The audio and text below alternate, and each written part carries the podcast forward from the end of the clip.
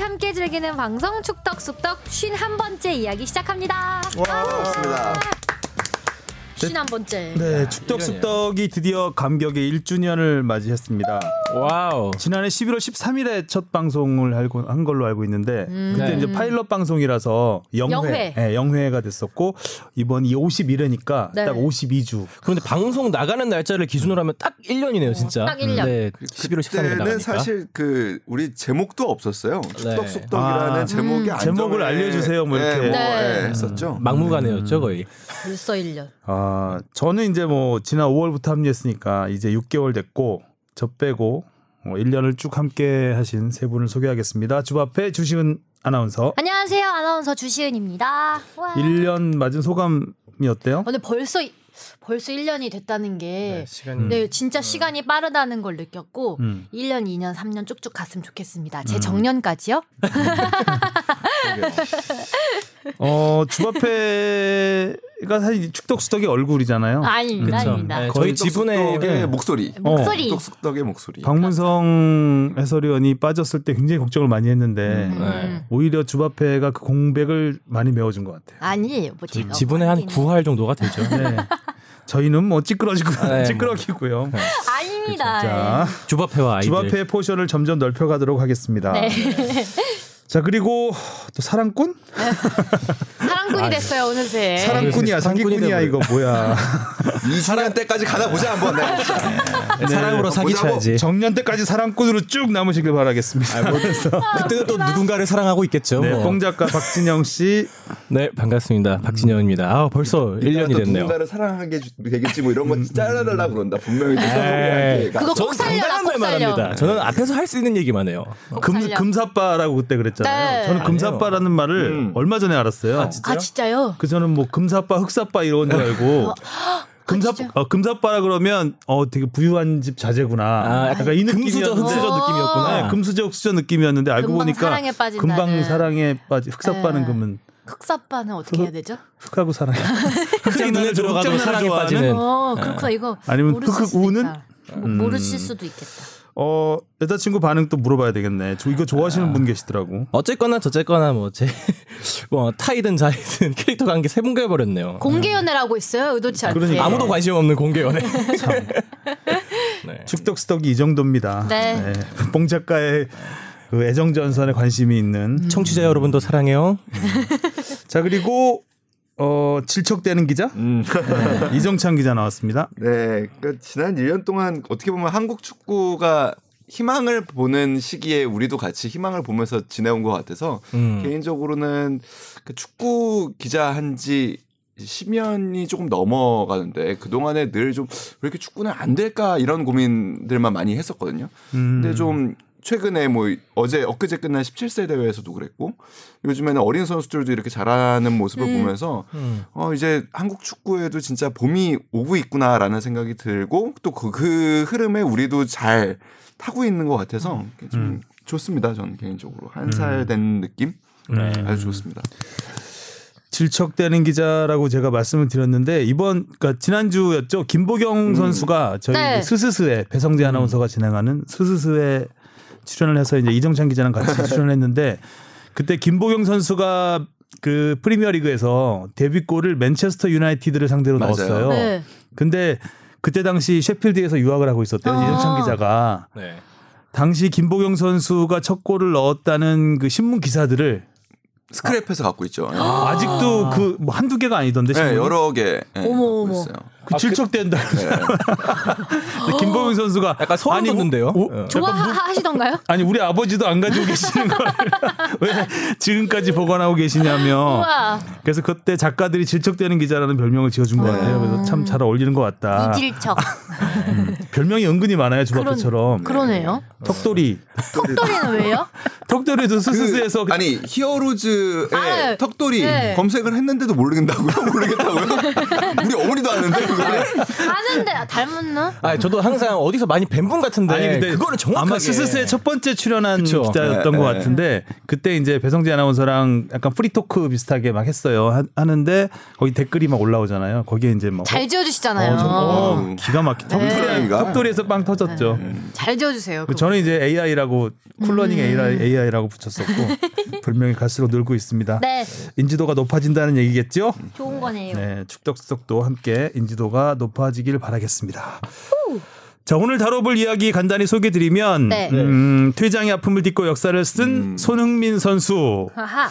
토트넘의 소년 가장 역할을 하고 있습니다. 네. 아, 이제 벤투로 넘어가서 레바논과 브라질 2연전을 갖게 되는데 아, 이 소식 좀 알아보겠고요. 네. 또 17세 이하 대표팀 아, 아쉽게 4강 진출에는 실패했지만 그래도 아, 한국 음. 축구의 미래를 밝힌 네. 경기 소식 그리고 FA컵 뜨거웠던 결승전 소식 어, 또 말도 많고 탈도 많았던 리버풀 맨시티 라이벌전을 네. 포함한 해외 축구 소식까지 다양한 이야기 나눠보겠습니다. 네.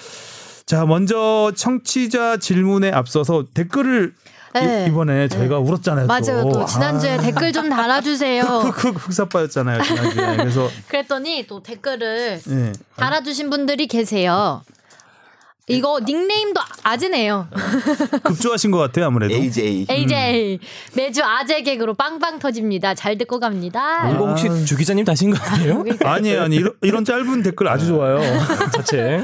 근데 참고로 아재 개그는 이게 터지는 성능이 없습니다 원래. 네. 그냥 피식. 예, 피식. 꾸준히. 그치 네. 웃을까 말까. 약간의 그 고뇌하게 하는 이런 네. 건데. 나름의 철학을 갖고 개그를 그러니까 터졌으면 아, 아재 개그를. 이거는 아재 개그를 잘못 던진 것으로. 아, 선홍이 어깨가 흐느껴지면 잘. 그렇지. 거의 뭐 터지면- 개그예요. 네. 정도는. 음. 다음부터 맞아요. 이제 뇌관을 빼고 던지는 걸로 음. 아재 개그를 하겠습니다. 또 매지션 몽키님은 굉장히 길게 달아주셨는데 네. 일단 정리를 하면 주바페님의 열혈 팬이십니다. 그런 거에 입사 때부터 그니까요. 근데, 근데 팟캐스트 아나콘 다 꿀단지는 뭐예요? 그게 저희 팀에서 우리 아나운서 선배님들끼리 같이 아, 했던 아나운서 콘다는 뭐예요? 꼰대. 아나콘다, 예, 약간 그런 비슷하게 아. 해서 아나콘다라고 이름을 지어서 그때 이제 아나운서 팀에서 했던 음. 건데 이때부터 알고 계실 정도면은 진짜 초창기부터 그때 별명이 꿀단지였다. 네 꿀단지. 아, 꿀단지였어요? 왜냐면 제가 꿀단지 우유를 좋아해가지고 꿀단지 우유? 네, 아, 있어요. 단지 우유 그거 말씀 아니 아니요 아, 딴 초코? 꿀단지라고 그 아. 몇 단지예요 이거는? 에? 몇 단지에서 팔아요? 4단지? 이런 거. 네. 어, 뭐다 근- 터지지 않잖아요. 네. 매주 아재 개그로 빵빵 터집니다. 네 좋아하시던 음. 분인데 이렇게 끝까지 여태까지 좋아하고 계셔주시네요. 그러니까 이분이 또 그러니까 중간 중간 깨알 같은 아재 개그 멘트를 써 주셨는데 네. 주시은님 할 때 주에 가로를 쳐서 주식회사 시은님. 아. 그다음에 그러니까 거의 모든 걸 알고 네. 계세요. 그리고 한 번 빠지면 헤어나올 수 없다고 하면서 헤어 가로해놓고 머리카락 아님. 음 요런 거. 어, 어, 청취자분들도 약간- 함께하는. 아재 개그. 그러니까요. 이렇게 아재 개그는 조금씩 퍼져나가는 겁니다. 빵빵 터질 필요 절대 없어요. 네. 그리고 뒷, 맨 마지막 부분에 100회, 200회 주바페 정년까지 정년까지. 쭉 이어졌으면 좋겠습니다. 네. 이건 저주 저주 아닌가요? 제 아, 정년까지 모두들 함께 해주실 거죠? 이때 되면 이제 아재 개그가 이제 하나제 개그가 되나요? 그렇겠죠. 네. 정년까지 우리 저- 모두 정년 주바페 정년이면 나는 뭐 하고 있을까? 한 30 년더 있어야 되거든요. 요양원에 있을 수도 있습니다. 네, 요양원에서 라디오 키고 듣겠습니다. 건강하게 핫빵 듣겠습니다. 건강하게 먹으면서. 기원하면서 건강하기는. 네. 정, 주바페 정년까지 살아있는 게 목표 나는 근데 정 건강 생존이 목표. 예, 알겠습니다. 네. 엄- 자, 아 그리고 뒷부분에 네. 그 꿀단 프리미어리그 때문에 음. 어 스- 스트레스 받아서 계속 먹는 걸로 스트레스 푸는 우리 북극꽃님, 북극꽃- 꽃님. 북극꽃, 북극, 북극곰 아 발음 어려워라. 북극, 어, 북극곰님 곰님. 배성재 캐스터를 말씀하시는데 네. 네. 예. 될까요, 선배님? 아 이분이 네. 프리미어 중계는 없지만 스케줄이 엄청 바쁘시더라고요. 그래요? 예. 아닌 거 아닌 어, 거. 아닌데? 뭐 하자 그러면 바쁘다 그러던데. 어, 별로 일 없으신데? 아, 먹, 먹, 먹, 먹느라 바쁜가 보네. 네, 별로 일 없어요. 그러면 북극곰 섭외는 네. 주시은 아나운서가 하는 걸로 어, 언제 한번 오면 네. 재밌을 것 같긴 해요. 이번에 저희. 브라질 그 평가전이 우리 중계이기 때문에 네. 이 북극곰의 목소리를 마음껏 감상하실 수가 어, 있습니다. 브라질 갔다 와서 한번 오시면 그것도 어, 좋죠. 네. 그죠? 아, 브라질을 갔다 오는 건 브라질 아니지만 갔다 오면 한식 먹어야지. 자, 그 다음에 아, 그 다음 요 부분은 이제 질문이니까 네, 질문을 댓글로 주셨네요. 이번엔 같이. 그 청취자 질문으로 어, 넘어가겠습니다. 네. 무엇이든 물어보세요. 앙. 네. 그럼 이분부터 소개해 드릴게요. 네. 멘털의 1년인 서울 네. 님이 보내주셨는데요. 손흥민 선수 관련 이런 기사가 났던데요. 대파이 손흥민 경쟁자 되나 토트넘 740억 준비. 댓글들 보니 대파이가 손흥민 경쟁자급이라기보단 구단이 손흥민 이적 이후를 대비하는 포석이 아니겠냐 이런 전망들이 좀 있더군요. 기자님들은 어떻게 보시는지요? 중계를 보면 손흥민 선수는 토트넘 팬들과 사랑이 넘치는 관계인 것 같긴 하지만 솔직히 요즘 토트넘 팀의 경기력을 보면 우리 손이 우승권 팀으로 이적해서 더 큰 활약을 했으면 하는 바람도 있습니다. 이렇게. 이 질문이 오늘 아침에 바로 음. 왔잖아요. 네. 오늘이 어 11월 12일입니다. 오늘 아침 바로 와서 기사를 보고 왔죠. 네, 기사 보고 제가 조금 찾아보고 왔는데 일단 이정찬 기자가 말씀을 해주시겠습니다. 그 그러니까 전반적인 이야기를 하기 전에 영국 언론을 어떻게 볼 것인가라는 이야기부터 해드릴게요. 그러니까 영국 언론은 크게 이제 두 가지로 나뉘어요. 이제 broadsheet와 타블로이드. 음. 그러니까 broadsheet라고 하면 이제 사실은 신문 판형인데 대판. 그리고 타블로이드는 이제 그거를 세로로 이제 반 접은 거죠. 그래서 타블로이드로 볼 수 있게. 타블로이드에서도 조금 급이 나, 나뉩니다. 그래서 미러 같, 그러니까 메일 같은 이제 좀 타블로이드에서도 그래도 조금 그래도 권위라기보다는 조금 더 아무튼 신뢰도가 있는 매체가 있는가 하면 이제 red top paper라고 합니다. 그러니까 제호가 빨간색으로 써져 있는 신문들 대표적으로 선, 음. 미러, 음. 그다음에 스타, 데일리 스타. 비슷하네요. 네, 하늘에 네. 있는 선 미러. 어, 미러로 보고 네, 미러를 네, 네, 통해서 네, 네. 보고 반사하고 스타. 스타. 네. 저- 그러니까 자연물이네요. 우리가 사실 많이 인용을 하기 때문에 아, 많이 인용을 하다 보니까 이상하게 이제 권위가 있는 이제 매체처럼 느껴지는데 실제로는 그렇지 않습니다. 그러니까 이 매체들은 철저하게 흥미 위주로 보도를 합니다. 음. 손흥민이 네, 그러니까, 그러니까 지금 손흥민이 hot하다는 사실 얘기이기도 한 거예요. 그러니까 만약에 선, 미러, 그 다음에 뭐 흥민이 스타. 위주로 네, 나오나 그래서 네 그런 그리고 드립 요- 강조죠. 네. 요런 매체들이 사실 그 아재 개그는 훨씬 더 잘합니다. 다 그, 그 아, 그럼 타이틀 갖고 아 여기가 선샤인의 혹시 원조인가요? 난 미러로 가야 돼. 밀어 주세요. 아. 요 매체들 네. 밀어주세요 해서 빵 터진 좋아해, 좋아해, 저런 거. 네. 그러니까 그런 부분에서 맞아요. 요런 매체들이 인용한 거는 그 좀 그냥 아 흥미롭구나, 아 재밌네, 요런 보도도 나왔네 정도로 생각을 하시면 될 것 같고 어. 그 다음에 이제 조금 더 정론지로 가면은 이제 뭐 가디언, 음. 그다음 뭐 타임즈 그런 이제 broadsheet 대판 신문 음. 물론 가디언은 베를리너 판이긴 하지만 여튼 그 판형에 따른 그 이제 비교를 해볼 수가 있고요. 아무래도 뭐- 대파이 얘기해 달라니까 지금 질척거리게 자기 영국 네. 유학 이야기 하고 있습니다. 아니 그래서 그거를 보실 때 그러니까 그런 거를 좀 참고를 하시면 앞으로 아 요런 거는 좀 그냥 흘려들으면 되겠구나 음. 혹은 재밌게 그냥 보면 되겠구나라는 거를 아시면 된다. 그야말로 까십이죠. 까십. 네.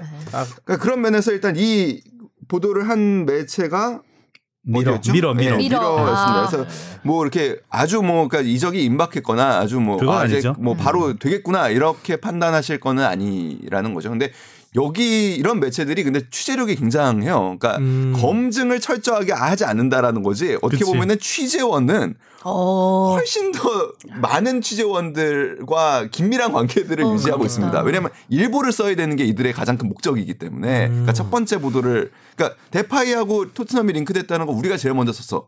그러니까 음. 이런 거를 어떻게 보면 이들의 영업 전략으로 삼고 있는 거기 때문에 뭐 분명히 개연성은 있어 보입니다. 그리고 뭐 이 댓글들 우리는 이제 댓글들이 사실 어 언론을 만들고 있죠. 우리는 음. 댓글들의 수준이 굉장히 높은 편인데 저도 이런 댓글의 분석과 해석이 일리 있다라는 생각이 좀 들어요. 그러니까 손흥민 선수는 제가 볼 때는 지금과 같은 토트넘의 상황이라면 당장 겨울 이적 시장에 팀을 옮기게 돼도 음. 이상하지 않다. 근데 너무 다- 살림꾼 역할이라 지금. 근데 다만 이제 뭐 변수들은 있어요. 그러니까 손흥민 선수가 이제 제가 알기론 내년까지는 아 기초군사훈련을 반드시 받아야 되는 걸로 알고 있습니다. 음. 그래서 조현우 선수가 이번 12월에 받는 걸로 알고 있고요. 그러니까 왜냐면 나이 때문에 그래요.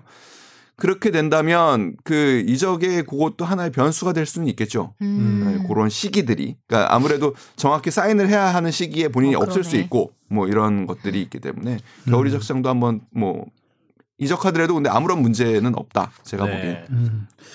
어, 이정찬 기자가 대파 이야기를 한 마디도 안 해주셔가지고 아, 제가 대파이에 아니, 제가 대해서? 대파이를 자- 간단하게 소개를 해드리면 일단 맨체스터 유나이티드에서 그러니까 처음에 에인토벤에서 뛰었어요. 네. 에인토벤에서 잘했죠. 득점왕 했잖아요. 네, 네. 득점 22골로 2014-15 시즌 에, 굉장히 잘했고 그다음에 호날두가 이제 제2의 호날두라는 그 음. 층 키우기 위해서 맨체스터 맨체스터 유나이티드가 유나이티드. 네, 거액을 주고 데리고 옵니다. 네. 당시 3,400만 유로.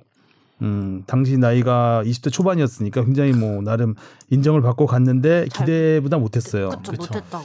사- 어, 두 시즌 동안 33경기에서 두 골밖에 못 넣었고 아이고. 그래서 맨체스터 유나이티드에서 사실상 버림을 받습니다. 아이쿠. 그래서 맨체스터 유나이티드가 3,400만 유로를 데리고 온 선수를 3년 만에 이, 아, 2년만 쓰고 어, 거의 절반에 팝니다. 아이쿠. 1,600만 유로에 어, 리옹으로 보내요. 프랑스 리옹. 네. 근데 리옹에서. 또 날라요. 음.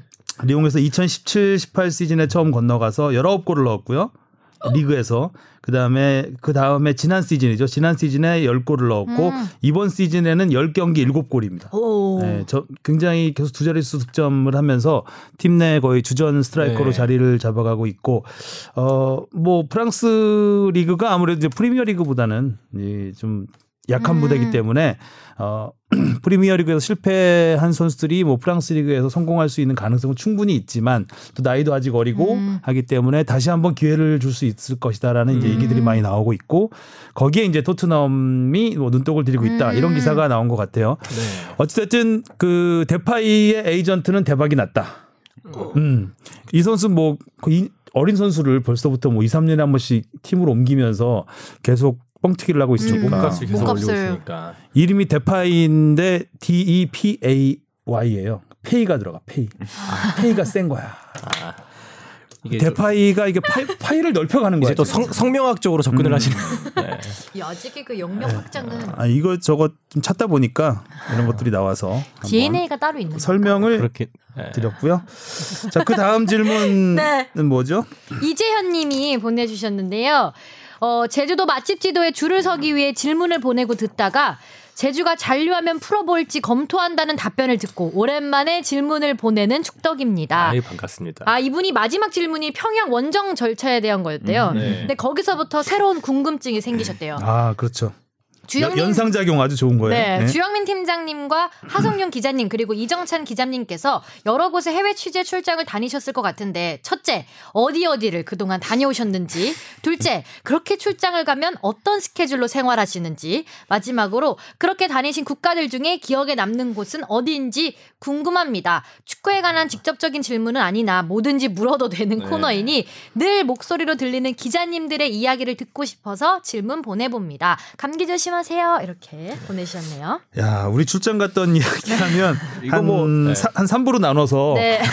이거 뭐 소주 까면서 하루 종일 할수 있는 어, 얘기? 유럽, 뭐 동남아, 뭐 중- 미주 뭐 이렇게 해서 대륙별로 특집으로. 네, 네. 대륙별로 해도 되지 않을까 정도로 출장을 많이 다니죠 저희가 그쵸. 많이 다니고 많이도 중요한 많이도 많이 다니지만 굉장히 다양한 곳을 다닙니다. 그러니까 쉽게 갈 수 없는 곳도 많이 관광으로 가니까. 다닐 수 없는 곳들도 음. 많이 가고요. 아, 참고로 제가 몇 번 갔다 왔는지는 제가 셀 수가 없을 것 같고 그냥 기억나는 큰 데만 얘기하면 해외에서 열린 것만 네. 올림픽 하계 올림픽 네 번 갔다 왔고요.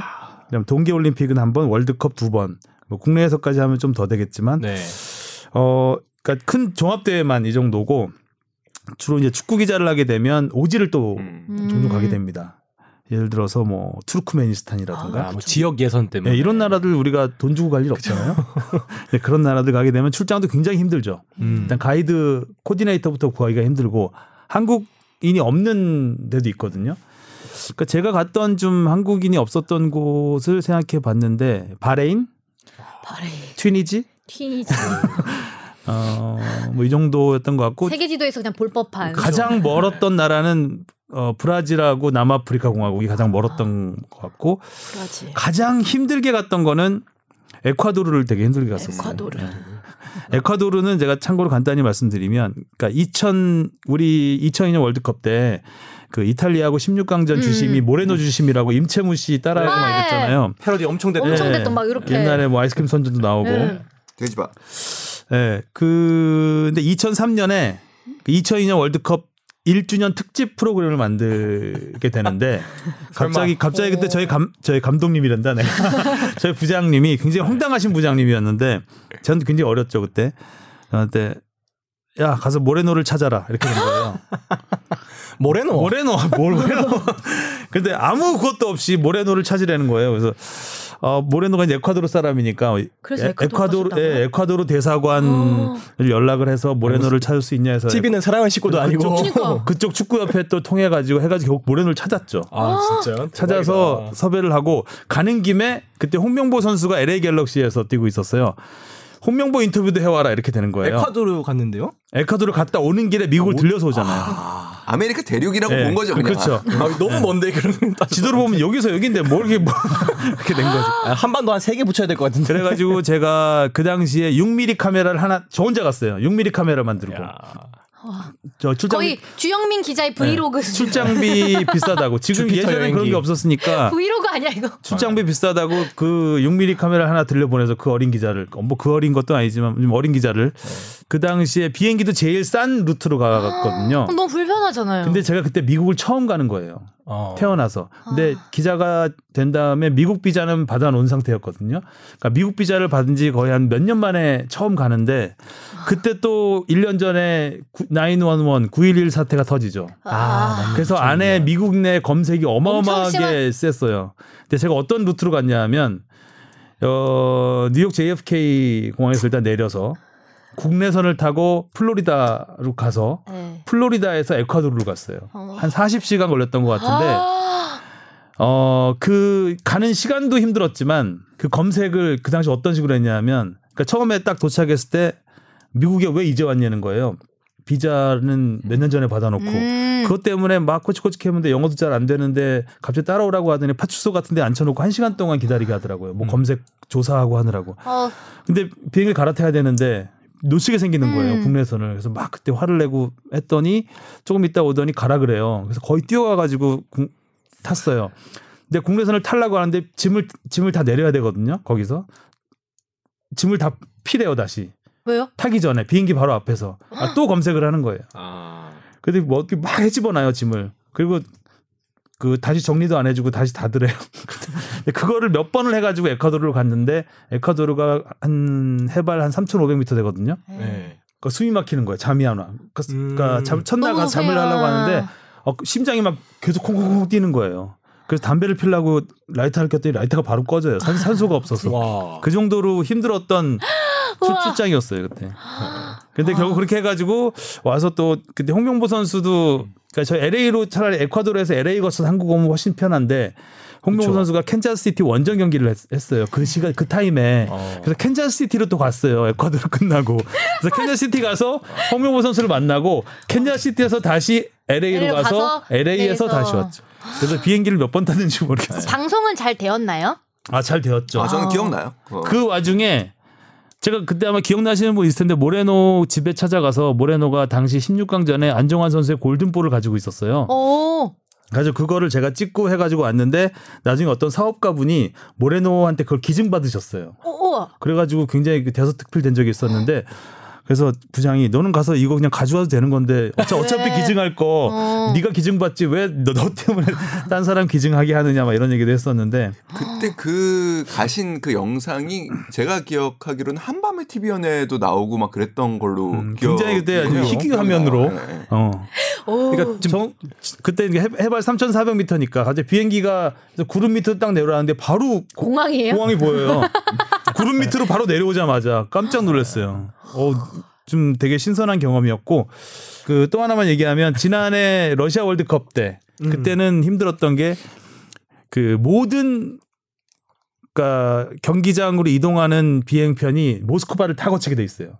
음. 모스크바를 다 경유해야 돼요. 바로 여기서 500m 거리에 있는 것도 모스크바를 한 500m 갔다가 다시 왜요? 일로 와야 돼요. 아니 그렇게 만들어 놨어요. 그 코스를. 그래가지고 너무 힘들었어요. 그 비행기 타는 게 비행기를 그 하는 동안에 거의 한 열 몇 번 탔던 것 같아요. 아, 뭐 차로 이동하기는 힘든 거리. 차로는 불가능해요. 아. 예. 되게 비효율적이다. 아무튼 지금 두 곳 한 곳 얘기했는데 시간이 이렇게 네. 갔으니 한 3부로 나눌만 하죠. 그러네요. 참고로 이정찬 기자도 약간 얘기 들어볼까요? 아니요, 저는 뭐 예. 그냥 영감도 못 냅니까? 아니 그 아니 그렇지는 않고요. 저도 많이 다녔는데 네. 뭐 제일 그래도 기억에 남는 거는 축구 출장을 다니면서 그래도 기억에 남는 거 우리가 잘했을 때인 것 같아요. 또 음. 그러니까 그 우리가 주인공이 되는 거를 그래도 경험했던 뭐 가장 최근이기도 했고 그러니까 2018 2018년이란다. 2019년에 이제 20세 대회 지난 6월 20세 대회는 그러니까 우리가 피파 주간 대회에서 끝까지 살아남는 음. 유일한 대회였어요. 그렇게 네. 오래 계실지 몰랐다가 몰랐죠. 고생 많이 했죠. 급하게 계속 그때 방송할 때 기억 남는 게 비행기 표를 계속 취소하고 예매하고 취소하고 맞아요. 예매하고 뭐 그런 게 또 기억에 남고 그리고 그 개인적으로는 지난 2000 그러니까 아까 2018년 얘기했던 게 그 자카르타 아시안 게임도 사실 굉장히 기억에 남아요. 그러니까 보통 가면 이렇게 종합 대회를 가면은 한 사람이 처음부터 끝까지 취재를 하게 되진 잘 않거든요. 근데 어떻게 뭐 결과적으로는 저는 운이 좋았다고 생각하는데 대회에 제일 먼저 가서 왜냐면 그때 또 뭐 조편성 엉성하게 되고 막또 네. 뭐한 해 만에 하고 막 이래가지고 일찍 가서 처음부터 끝까지를 봤는데 그러니까 선수들의 약 간 그런 성장 드라마를 보는 느낌 음. 한번 더 이길 때마다 선수들이 정말 더 그 단단해지는 거를 보면서 아 이렇게 또 끝까지 그러니까 축구 기자 중에 그 어떤 대회를 막론하고 결승전을 두 번. 경험한 음. 기자가 있을까 싶네요, 아, 진짜로. 그러네요. 왜냐면 우리나라가 아시안 게임에서 우승한 것도 엄청 오랜만이고 네, 엄청 아시안 컵은 오랜만이죠. 뭐 네. 아시안컵 우승은 기억 잘 안 나고 네. 어, 그러네요 운이 좋았 굉장히 피파. 대회는 말도 안 되는 거고 음. 뭐 작은 뭐 친선 대회도 아니고 정식 대회 음. 두 번의 결승전을 경험한 행운아. 그러니까, 행운하네요. 그러니까 실제로 어. 그 출장을 실적 다- 때문에 네. 없는 게 있는 거야. 그러니까 음. 끈적끈적하게 슬라임처럼 그 왜 슬라임 왜 우리 아들이 얼마나 좋아하는데 슬란 네. 그 뭐지? 아, 뭐, 괴물, 괴물, 액체 액체 괴물. 액체 괴물. 괴물. 액괴, 아, 야, 액괴. 조심해. 왜요? 네. 그거 어제 뉴스에 나왔잖아. 아 그러니까요. 음. 계속 뭐 아, 많이. 나온다고. 어, 네.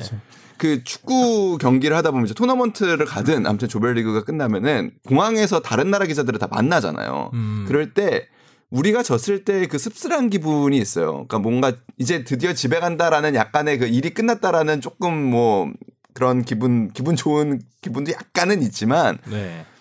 부럽다라는 생각이 제일 많이 들거든요. 아, 쟤네의 여정은 계속되는구나. 그러니까 쟤네는 음. 계속해서 뭔가 더 즐거운 기분을 갖고 가겠구나라는 거를 늘 부러워했었는데 사실 뭐 폴란드에서 그런 기분은 좀 원없이 느꼈던 것 같고 그 뭐 자카르타에서도 그런 생각을 했었거든요. 아, 언제쯤 나는 자카르타로 들어갈까. 음. 그러니까 음. 인도네시아의 변방만 계속 돌고 있는 거예요. 뭐 교통 말도 안 되고 막 경기장 앞에서 바로 앞에 경기장 들어가는데 막한 시간 반씩 걸리고 막 이런 상황을 겪다가 언제쯤 자카르타로 갈까 하는데 자카르타 가서도 막 계속 잘 되고 막 그런 것들이 아마 예. 원래 좀- 종합 대회는 축구 따라다니는 게 제일 행복해요. 네. 한 종목만 하면 되고 아, 그 본부 자카르타에 있으면 정말 매일매일 뭐 이거 했다 저거 했다 막 총도 많이 네. 맞고 예. 에, 하기 총 싫은- 맞아요? 그러니까 총, 총 쏜다 그러잖아요. 그러니까 뭐 차라리 한 종목을 꾸준히 따라다니는 게 보람도 음. 있고 더 재밌긴 하죠. 음. 그랬던 것 같습니다, 진짜. 음. 아무튼 이정찬 기자는 SBS 와서 좋은 경험 많이 하는 것 아, 같아요. 네. 운이 좋았어요. 선배 흐뭇 팀장을 잘 만나서. 그렇게 이렇게 훈훈하게 마무리되나요? 어, 네. 어, 지금 저희가 출장 얘기가 너무 길어져가지고 네. 참고로 얘기 말씀드리면 아까 그 부러웠다는 그 느낌을 저는 그 카잔에서 러시아 카잔에서 우리가 독일을 이겼잖아요. 네. 그때 너무 너무 좋았는데 아 16강에 가지 못한다는 거 음. 그게 좀 너무 아쉬웠던 것 같아요. 사상 처음이었어요. 이기고 끝나는. 음. 또 그렇죠. 이기고 아, 끝나니까. 그렇네요. 음. 알겠습니다. 또 질문이 하나 더 있습니다. 뭔가요? 네. 바둑팔구님이 안녕하세요. 오랜만에 메일 드립니다. 몇 주전 오랜만이네요. 한 유튜브 방송에 신태용 전 감독님이 출연하셔서 재미있는 입담을 과시하셨는데요. 방송을 보면서 문득 신 감독님의 근황이 궁금해졌습니다. 혹시 K리그 감독 복귀를 생각하고 계신지 동남아 대표팀 감독설 기사도 본 것 같은데 혹시 어떤 생각을 하고 계신지 궁금합니다.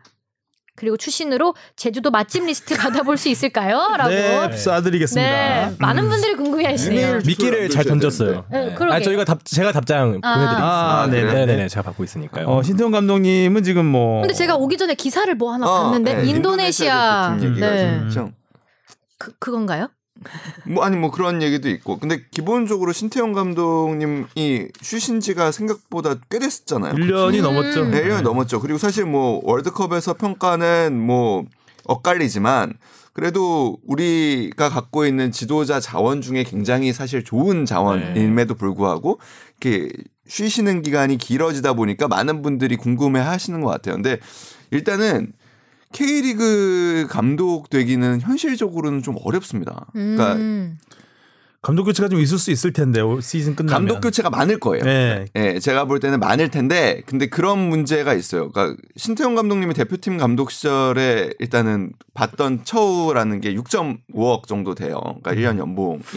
그런 거를 놓고 봤을 때 아. 이걸 너무 낮추는 거는 그러니까 신태용 감독이 돈을 밝혀서가 아니라 그거는 사실 올 어떻게 보면 시장을 봐도 그렇게 옳은 판단은 아닙니다. 음. 그리고 지금 K리그가 많이 뭐 좋아지고 뭐 붐업이 된다고 하고 있지만 기본적으로 지갑을 여는 구단들은 많지 않고요. 음. 그또 지갑을 열어도 일부 고액 연봉 선수들에게 지갑을 여는 거지 지도자들에게 지금 사실 투자나 그 어떻게 보면 연봉 지급이 그렇게 잘 이루어지지 않고 있습니다. 그러니까 시도민 구단 같은 경우에는 그냥 뭐 한 2억 원 정도 선이라고 봐야 되고 실제로 뭐 2억 원이 안 되는 구단들도 있고요. 그러니까 이런 상황에서 신 감독님 입장에서는 그 지도자를 하기 위해서 섣불은 어떻게 보면은 그냥 그 노는 게 두려워서 결정을 했다가는 어떻게 보면 더 큰 낭패를 볼 수 있고 음. 지도자 커리어에 어떻게 보면은 오점을 남길 수도 있기 때문에 신중하게 선택하는 게 맞죠. 그리고 뭐 J리그와 지금 뭐 중국 리그와 계속 협상 중이라고라는 얘기가 이렇게 계속 나오긴 하는데 사실 그거는 제가 보기에는 그것도 조금 좀 봐야 됩니다. 그렇게 저는 가능성이 그렇게 높다고 보기는 좀 어렵습니다. 그러다 보니 결국에는 이제 대표팀 대표팀에 대해서는 그래도 좀 뭐 어느 나라든 그래도 좀 투자를 하니까요. 특히 그리고 월드컵 현재 2차 예선 중이고 이제 최종 예선에 가고 싶은 나라라면 이제 어, 아시아 국가에서는 당연히 신 감독님을 영입 리스트에 올릴만 하죠. 그래서 지금 인도네시아 대표팀 얘기가 나오는 건데 인도네시아 대표팀으로 간다라는 거는 사실은 명분이 있습니다. 그러니까 이렇게 연봉이 만약에 뭐 원하는 수준, 우리 대표팀에서 봤던 수준이 이루어지지 않더라도 월드컵이라는 하나의 또 명분이 있기 때문에 그런 음. 부분에서 지도자로서는 충분히 매력적으로 생각하게 볼 만하다라는 생각이 듭니다. 음. 지금 인도네시아가 일본인 감독 아닌가요? 아, 그거는 태국, 태국 예, 태국이 태국인가? 그렇죠. 음. 인도네시아가 월드컵을 생각할 팀인가요? 아, 어렵습니다. 그러니까 네, 뭐 이렇게 어렵긴 명분이 한데 좀 약하지 않나요? 약하죠. 그래서 저도 이- 그래서 이것도 그렇게 썩 그렇게 높게 보지는 않습니다. 음. 요즘 그 아들 네. 아, 신재원 선수. 네, 신재원 선수 경기도 좀 보고 많이 신경을 쓰시는 것 같아요. 예전에 신재원 선수가 원래 스트라이커잖아요. 원래 고등학교 때 네. 스트라이커 공격 자원이었는데 그 아버지가 이제 풀백으로 만드셨죠. 지도, 예, 그 지도자를 축구는 해보니 풀백이다. 예. 풀백은 굉장히 중요하죠. 굉장히 중요하게 네. 생각하시는 게 그 팀 전술에 있어서 그렇죠. 풀백 진짜 중요하죠. 토트넘이 망가지는 게 봐봐요. 풀백 미래 그러니까 일자리를 보고 어, 리버풀이 살아나는 것도 어떻게 보면 풀백이 굉장히 큰 역할을 하는 거고 쓰임 현대 축구에서는 정말 굉장히 중요한 자리이기 맞아요. 때문에 네. 대표팀에서도 오히려 풀백 스트라이커. 고립되는 스트라이커보다는 음. 예, 풀백 다양한 쓰임새가 있는 풀백 으로 이제 전환을 시켜야 되겠다고 옛날에 말씀하신 게 있어서 그렇죠. 그러니까 스트라이커는 K리그에서도 기본적으로 외국인 선수를 선호하는 경향이 있습니다. 그뭐 그렇게 본다면 맞습니다. 풀백으로 하는 게 훨씬 낫기 때문에 지금 신정원 선수 뭐 요즘에 그래도 후반에 드문드문 경기에 나와서 좋은 모습을 보여주고 있는 것 같아요. 음, 아 참고로 그 저희 출장만 얘기만 했는데 주시은 아나운서는 어디 출장 갔다 오? 아니요 없어요. 갑자기 그렇게 또 말을 갑자기 그러니까. 끊고. 나는 얘기하고 싶지 않다라는 뜻으로. 가고 싶은데 그러니까 가본 적이 없는 것 이제 같아요. 올림픽이나 월드컵도 이제 가야죠. 가면 참 좋겠죠. 그러니까 음, 아나운서들이 의외로 출장 갈 일이 없어요. 별로 그러니까 없어요. 스포츠 캐스터를 하지 않, 네. 않는 한 저희 지방 갈 일은 많잖아요. 지방 갈 일은 엄청 많은데 이상하게 해외 갈 해외 일은 출장은 없더라고요. 많지 않더라고요. 네. 주시은 아나운서 좀 많이 보내주시기 바라겠고요. 네. 그 아나콘다님들 어? 그냥 꿀단지 그냥 어디 저기 다락방에 쟁여놓지 마시고 해외로도 한 바퀴 슬슬 돌려주시기 바랍니다. 네. 그럼 좋겠습니다. 자 청취자 질문은 여기까지 듣도록 하겠습니다. 네. 어 길어졌어요 오늘 출장 얘기가 중간에 들어가니까 재밌었어요. 네, 출장이 음. 재밌어요. 재밌고 네. 힘들고 또 아까 얘기했던데 보람도 음. 있는 출장도 있고 그야말로 근데 이번에 지금 그 레바논 네. 그 경기하는데 우리 김영렬 무게중심 기자가 갔는데 아우, 아 거기가 그렇게 인터넷 사정이 안 좋다 그래요. 레바논이요. 네, 레바논이 음. 인터넷 사정도 안 좋고 한국인. 한국인도 없고 네. 그래서 그 코디 구하는 가이드 구하는 것도 굉장히 힘들었고 음. 그래서 뭐 지금 굉장히 어려움이 예상됩니다. 특히 또 우리 무게중심 기자가 잘 울어요. 그런 데 가면 힘들다고. 아, 진짜요? 예. 아, 이렇게 심각하게 받아들일 필요는 없고요. 이것도 안 되고 저것도 안 되고 그래서 항상 꼼, 굉장히 꼼꼼한 기자라 네. 음, 음. 이번에 좀 굉장히 힘들 것으로 예상이 됩니다. 자, 첫 번째 이야기 들어가 보겠습니다. 우리가 지난주 방송에서 네. 손흥민의 퇴장이 적절했는가 라고 음. 했는데 그게 또 예, 적절하지 않았던 것으로. 확인이 됐고 어, 손흥민 선수가 이제 자유의 몸이 되면서 그 날아올랐습니다. 음. 챔피언스리그 지배지다전에서 122, 123호 골을 터뜨리면서 유럽 통산 최다 골 신기록 신기록. 그리고 프리미어리그 셰필드와 홈 경기에서 124호 골 두 경기 연속 골을 넣으면서 네. 퇴장 충격을 딛고 펄펄 날았습니다. 그리고 사과 세리머니 또 네. 네, 인상 깊었죠. 예. 저는 그 두 번째 골을 넣고 이렇게 하트를 그렸는데 이게 사과 같았어요. 사과 세레머니의 연장이다. 자, 이 경기 그러니까 손흥민 선수만 놓고 보면 굉장히 뭐 훌륭했던 한 주였다. 네. 역시 스스로 어려움을 극복한 한 주였다라고 볼 수 있겠죠. 네. 잘 극복했어요, 아주. 저는 그냥 뭐 그 다른 것보다 제 자신 을 좀 많이 돌아보게 됐던 그런 것도 있는 것 같아요. 그러니까 그, 그 요즘 아까부터 해서 좀 언론 얘기를 좀 하게 되는데 그 영국 미디어들도 보면은 손흥민 선수를 바라보는 시각이 아까도 얘기했지만 타블로이드가 어떻게 바라봤는지 그 그리고 뭐 BBC는 어떻게 봤는지 스카이 스포츠는 어떻게 봤는지 이런 거를 비교하다 보니까 아 그게 좀 한 선수의 부상 그리고 그 부상을 가까이서 본 선수들의 트라우마를 어떻게 좀 접근하는가에 대해서 좀 온도 차이를 좀 많이 느꼈거든요. 그러니까 음, 실제로 스카이 스포츠 같은 경우에는 그 이제 우리 손흥민 선수가 에버튼전, 그러니까 토트넘과 에버튼전을 제작한 방송사가 스카이 스포츠였는데 음, 스카이 스포츠는 현장에서 즉각적으로 이 방송을 리플레이 하지 않겠다라는 판단을 내려요. 그렇죠. PD가. 굉장히 어떻게 보면 좋은 판단이었다는 생각이 들어요. 그리고 그 뒤에 이제 BBC는 해당 일에 이제 Match of the Day라는 우리가 많이 인용하는 이제. 그, 예, 그, 어, 하이라이트 프로그램이 있는데 그렇게 표현을 하더라고요. 자, 이제 여러분들께서 퇴장당한 당- 장면을 보실 텐데 저희는 wide angle로 준비했고 음. 어 그리고 이 부분을 리플레이도 물론 여러분들에게 보여드리겠지만 부상 당하는 화면 직전에서 우리는 화면을 멈출 거다라는 음. 이야기를 해요. 그러니까 그거를 굉장히 뭐 어떤 이유나 뭐 이런 걸 사족을 붙이지 않고 드라이하게 우- 그 설명을 해요. 근데 그 그런가 하면 다른 뭐 이제 아까 얘기했던 흥미 위주의 방송들은 어떻게 다쳤고 그거 과정에서 뭐 상대는 어떻게 뭐 반응을 보였고 뭐 거울 아까 거기 예, 예, 태양 예, 예, 예. 자세하게. 자세하게 묘사를 해요. 근데 그게 사람의 호기심을 굉장히 자극하기 때문에 음. 저도 사실 아침에 일어났을 때 찾아보게 되긴 하더라고요. 음. 근데 그러면서 이거를 그날 그날부터 지금까지 그리고 손흥민 선수가 실제로 그 후속에도 기사들이 굉장히 많이 나옵니다. 그리고 실제로 그 세레모니까지가 사실의 완결편이라고 보면 세레모니를 했을 때도 온도 차이가 느껴져요. 오. 그러니까 그뭐 고메스를 위한 뭐 세레모니를 바쳤다라고 막 이렇게 수식어를 붙이는 데는 아까 얘기했던 그런 레드탭 페이퍼들 흥미 위주로 보도를 하는 것들 음. BBC는 그, 그 문장, 고메즈가 등장하지 않습니다. 그냥 어떻게 표현을 했냐면, 그, 그니까 그 한국 선수는 첫 번째 골, 그러니까 골을 넣은 다음에 기뻐하지 않았고, 대신에 두 손을 모아서 그리고 그냥 머리를 숙였다 정도로만 그냥 보도를 해요. 그러니까 그런 걸 보면서 그동안에 너무 우리가 이렇게 좀 어떻게 보면은 조미료를 치는데 그리고 또 제가 좀 그랬던 게 아닌가라는 생각이 많이 들어서 좀 반성하게 됐고 사실 저는 아까도 SBS 와가지고 좋은 경험 많이 한다고 하는데 그 중에 하나는 뭐 아, 이거 갑자기 또 옆에 계신데 이렇게 얘기하시니까 좀 그렇긴 한데 네. 잘 고쳐주세요. 그 기사를. 어. 그러니까 제가 초를 좀 쳐놓으면 적당한 거 빼시고 잘해 직장 생활을 하지. 네.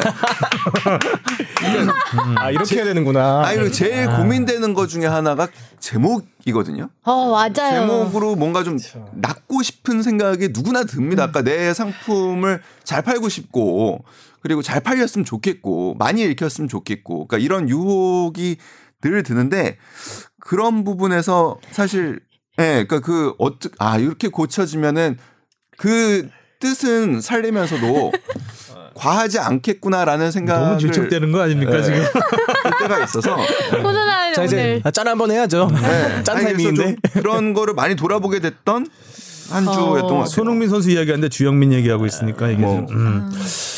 어, 네, 그- 뭐- 그 언론적인 얘기를 한 것 같아요. 네. 언론의 그 시각에 대한 얘기를 한 것 같아요. 나도 나도 충분히 공감을 하는 거고 기사를 쓰면서 굉장히 어려운 부분이기도 해요. 이게 아무래도 감정이 개입이 되기 때문에 네. 그래서 지나치게 감정이 돼- 개입되는 기, 사들 이런 것들을 보면 뭐 국뽕이다 뭐 이런 얘기도 하고 이제 그런 걸 웬만하면 그 정도 선, 선을 안 넘으려고 많이 노력을 하는데 또그 우리가 그 중심에 있다 보면 내가 어느 정도 나간지가 보이지가 않아요. 맞아. 그래요. 음. 근데 그걸 이제 밖에서 봐주는 역할이 이제 선배들의 역할이고 이제 그런 거기 때문에 얘는 쓰는 입장에서 못 보는 것을 또 제가 쓴 다음에 제 거를 얘가 보면 또 후배가 보면 후배가 또 나는 보, 보지 못 선배가 보지 못하는 걸볼 수도 있는 것이고 하기 네. 때문에 옆에서 가, 좀 다른 시각에서 봐주는 게 굉장히 중요한 것 같고 어 아무래도 영국 이 프리미어 리그에서 손흥민 선수는 이방인이기 때문에 그렇죠. 어, 조금 그쪽에서는 조금 더 어, 드라이하게 볼 수 있지 않았나 우리보다 그런 네. 생각이 듭니다. 그래서 더 우리가 보기에는 어, 좀더 어, 냉정하게 잘 대처한다 네. 아, 이런 느낌이 들었을 수도 있을 것 같습니다. 근데 네. 우리가 분- 분명히 그 본받아야 될 부분이 있고 어제 프리미어 12 프리미어 리그가 아니라 프리미어 12 얘기를 프리미어 12. 네, 네. 12 얘기를 해보면 어제 그 우리가 미국과 경기에서 이겼잖아요. 네. 그 미국 선수가 2루에서 음. 그 어, 좀 부상. 귀로 예, 하다가. 귀로하다가 발목이 접- 굉장히 크게 접질렸는데 네. 그거를 일본이 제작했을 거예요. 계속 보여줘요. 발목이 완전 꺾이는 거를. 음. 전 그거- 소리로만 듣고 음, 안 봤는데. 이제 정우영 캐스터가 저런 화면은 좀 안 보여줬으면 음. 너무 자주 네. 보여주는 거는 별로 도움이 안 되는 것 같다라는 얘기를 네. 했었는데 정 반대되는 거죠. 좀 자극적인 거고 네. 그리고 또 들 것이 없어가지고 왜 그것도 부축- 말씀하시더라고요. 네, 부축 받으면서 깽깽이로 나가는 거는 네. 좀왜 준비된 게 없냐고 그러니까 프리미어. 12가 역시 WBC보다는 수준이 많이 낮은 대회다. 그 이런 저도 한 번. 실수한 적이 있어요. 그 과거에 그 이제 이브리그 선수가 사실 이렇게 헤딩 공중볼 경합을 하다가 목을 다치 크게 다치는 그러니까 아. 목부터 그 머리부터 떨어져서 크게 떨어져서. 다치는 일이 있었는데 사실 부상 정도가 크지 않았어요. 그러니까 그 네. 장면에서 보는 심각한 그러니까 목이 확 꺾이는 것처럼 보였지만 다행히 미세골절이었고 그냥 얼마든 지금 그래서 잘 뛰고 있는 선수인데 그게 그 그림에 다 들어왔다 보니까 아 이거를 그리고 또 부상이 그렇게 크지 않다라고 생각하니까 보여주면은 더 어떻게 보면은 호- 호기심을 해소하는 게 아닌가라고 잘못 생각을 좀 했던 것 같아요. 근데 그런 부분을 좀 많이 돌아보게 됐던 것 같아요. 그러니까 그런 거를 이제 솔직하다는 걸로 포장해서는 안 되거든요. 좀 다른 부분이기 네. 때문에 어 그거는 이제 어느 그러니까, 누, 어, 그러니까 누구의 시각에서 보느냐 가 되게 중요한 것 같아요. 그러니까 양쪽 시각에서 다친 사람 입장도 생각을 해야 그렇죠. 되고 네. 다치게 한 사람 입장도 생각을 해야 되는 네. 거고 또 시청자 입장도 생각해야 되는 거기 때문에 그런 부분이 있었던 것 같습니다. 어쨌든 손흥민 선수가 잘 극복했어요. 음, 네, 그 그러게요. 손흥민 선수 또 인스, 뛰어난 인성이 아. 예, 다시 네. 한번 돋보이는 순간이었던 것 같아요. 일단은 그러니까 손흥민 선수가 이제 골을 터트리면서 이제 결과론적으로는 툴, 훌훌 털어버린 게 보였던 것 같아요. 이제 만약에 어 손흥민 선수가 또 결국 경기에서 좋은 모습을 보이지 못하면은 멘탈 에 뭐 문제가 있지 않았나 뭐 이런 얘기도 나올 수 있을 수도 있고 결과론적으로는 가장 이상적인 고메스 선수도 어, 수술이 완벽하게 됐고요. 그리고 이제 손흥민 선수를 봤을 때는 그렇게 이제 골 넣고 나서 세레모니를 이제 사과 세레모니를 했었잖아요. 그런 어, 그라운드에서도 자기 감정에 좀 속임 없이 거짓 없이 뭐 예전에 막 원래 손흥민 선수 별명이 막 울보 손흥민 그런 거 있었잖아요. 이제 그라운드에서도 좀 자기 감정에 대해서 솔직하게 얘기해주는 그런 모습을 보면 또 그런 부분에서도 선수 외적으로도 좀 매력이 있는 사람 아닌가 예, 그런 게 또 느껴졌던 것 같습니다. 그 뭐 축구 그러니까 축구뿐만 아니라 스포츠계에서는 선 스타가 되려면 착하면 안 된다라 그러거든요. 음, 음, 음, 좀 독하고 못 돼야 음. 된다라는 얘기를 많이 해요. 근데 그런 그 편견, 편견이라고 음. 해야 되나요? 그런 음. 고정관념을 음. 깨뜨린 음. 선수가 아닌가. 저는 야구에서는 이승엽 선수라고 어, 맞아요, 생각하는데 맞아요. 축구에서는 손흥민 선수가 아닌가라고 아, 생각합니다. 저그 표현을 되게 좋아해요. 사실 그린 그리고 그 표현에 대한 저도 고민이 참 많았는데 이 부분에 대해서 이제 어떻게 보면 바둑의 우리나라 최고의 승부사 중에 한 명이라고 하는 조훈현 구단이 쓰신 책이 있어요. 그 고수의 생각법이라는 책인데 그 착한 그러니까 승부사가 착하면 어떻게 되냐 뭐 이런 거에 대한 음. 고민을 많이 쓰신 음, 분인데 음. 그러니까 그 착하면 이길 수가 없대요. 그러니까 음. 기본적으로 그 착함을 파고드는 상대가 있기 때문에 그렇죠. 어. 이길 수가 없는데 착한 사람이 정상에 섰을 때는 정상을 지킬 수가 있대요. 음. 그러니까 그런 표현을 쓰시는 게 오. 저는 굉장히 와닿았어요. 그러니까 정상이라는 곳은 오르기 자체가 굉장히 어렵습니다. 사실 어떤 분야에서도 그 뭐 견제도 많고 정상에 오르는 방법이 여러 가지가 있기 음. 때문에 그리고 뭐 유혹을 너무나 많이 사람들로서 한 번 더 이기고 싶기 위한 유혹을 많이 받기 때문에 뭐 조금이라도 부정한 방법이라도 걸리지만 않는다면 사실 정상에 한 번 오르고 싶은 그 승부 세계에 있는 사람들의 마음을 너무나 이해할 것 같아요. 근데 정상에 한 번 딱 오르게 되면 그때부터는 내 몸을 피할 곳이 없잖아요. 그러니까 어디서든 사방에서든 공격이 들어올 수 있고 그럴 때 착한 사람이 올라가면 그걸 버텨낼 수 있는 힘이 있지만 음. 그렇지 않은 사람이 올라갔을 때는 그 자리를 버티거나 지키지를 못한다고 하더라고요. 정상에 올라가서 착해지면 못된 사람이 아. 글쎄요. 지킬 수 있을까요? 착, 갑자기 정상에 올라서 마음을 네, 좋게 좋은 말이에요. 쓰고. 그 그러니까 여러 가지 뭐 상대를 이기기 위해서 머리를 많이 쓰잖아요. 그렇죠. 그러니까 최고의 전술은 전술이 없는 거라는 말도 있잖아요. 상대가 읽을 수가 없으니까. 음. 우리 황희찬 선수가 반다이크 제킨 것처럼 어, 아무 생각 없으면 상대의 생각을 읽을 수가 없습니다. 그, 아, 참고로 저희가 뭐 계속 겉도는 얘기들을 많이 했는데 일단 이 차범근 전 아, 네. 감독과 네. 많이 비교를 하는데 어, 차범근 감독과의 비교는 지난번에도 뭐 역사를 저 타이 기록 세웠을 때도 말씀을 드렸잖아요. 네. 아, 차, 손흥민 선수가 아직 차범근 선수 시절의 기록을 깨지 못한 걸 몇 개 말씀을 드리면 음. 어, 정규리그 골은 손흥민 선수가 86, 86골, 86골입니다. 네. 아, 한 시, 아, 여- 역대. 아, 차범근 선수 시절에 98골. 어. 리그 아직- 골을 예, 리그, 리그에서. 그러니까 아직 좀- 9골 남아 있고요. 네. 그 다음에 차범근 선수 시절에는 7시즌 연속 두 자릿수 득점. 음. 이게 이제 최다 기록이고 손흥민 선수가 이제 세 시즌 연속이고 야. 이번 네 시즌 제조 도전을 하는 거고요. 이거는 시간이 지나면 자연스럽게 네. 극복할 수 있는 넘어갈 넘을 수 있는 부분이지만 그러게요. 하나 가장 큰 장애물 우승컵이죠. 음. 아. 이게 제일 음, 큰 이게 이제 손흥민 선수의 가장 큰 숙제예요. 어, 똑같, 똑같이 아직- 아시안 게임 금메달은 있습니다. 음. 음. 근데 이제 그 프로팀에서 정상에 선 것은 차범근 감독이 그 독일 컵 대회 포칼컵이라고 하죠. 네. 컵 대회에서 한 번 우승을 했고 그다음에 UEFA 컵에서 두 번 우승을 했어요. 그것도 결승전에서 결정적인 역할을 하면서 와우. 우승했어요. UEFA컵은 당시 뭐 챔피언스 리그였나요? 아, 다른 다른 아? 지금의 유로파 리그라고 생각을 하시면 되는데요. 리그. 그때는 UEFA컵과 챔피언스 리그가 거의 비슷한 레벨. 그때 챔피언스 리그는 진짜 리그 최고 그냥 챔피언들만 아까 아. 하는 경기라고. 봤어야 됐고 이 기록은 예. 깨기 쉽지 않겠다. UEFA컵이 어찌 보면 좀더그 그- 많은 관문을 뭐 거쳐야 되는 지금의 챔피언스 리그하고 어떻게 보면 또 비슷하죠. 유사해요. 네, 유사하죠. 네, 네. 지금 유로파 리그는 이제 챔피언스 리그 못 가는 팀들이 음, 그 그렇죠. 하위 네, 레벨이잖아요. 네. 마치 2부 리그 같은 느낌인데 예, 이때는 이제 그게 아니고 맞습니다. 지금 챔피언스 리그가 어찌 보면 그 스타일이 되게 비슷한 대회였고 차범근 심지어 감독 다른 팀에서 우승을 두 번 한 거죠. 그렇죠. 프랑크푸르트와 프랑크푸르트에서 한 번, 레버쿠젠에서 한 번. 한 번. 음. 역시. 이 80, 80년 대회 때는 결승전 결승전에서 도움을 기록했고 음. 그다음 88년 우승했을 때는 결승전에서 2대 1로 뒤지다가 극장골을 넣어서 2대 1을 만든 다음에 승부차기에서 우승을 했어요. 그러니까 정말 극적이었어요. 진짜 극적인 우승이었네요. 그러니까 그 차범근 그때 선수가 우승컵 들어올리는 장면들 음. 화면들 있을 정도로 네. 그 당시에 퍼거슨 감독이 차범근에 대한 평가를 이렇게 했어요. 언스터퍼블 음. 멈출 수 없는 선수다. 그러니까 정말 세계적인 선수였죠.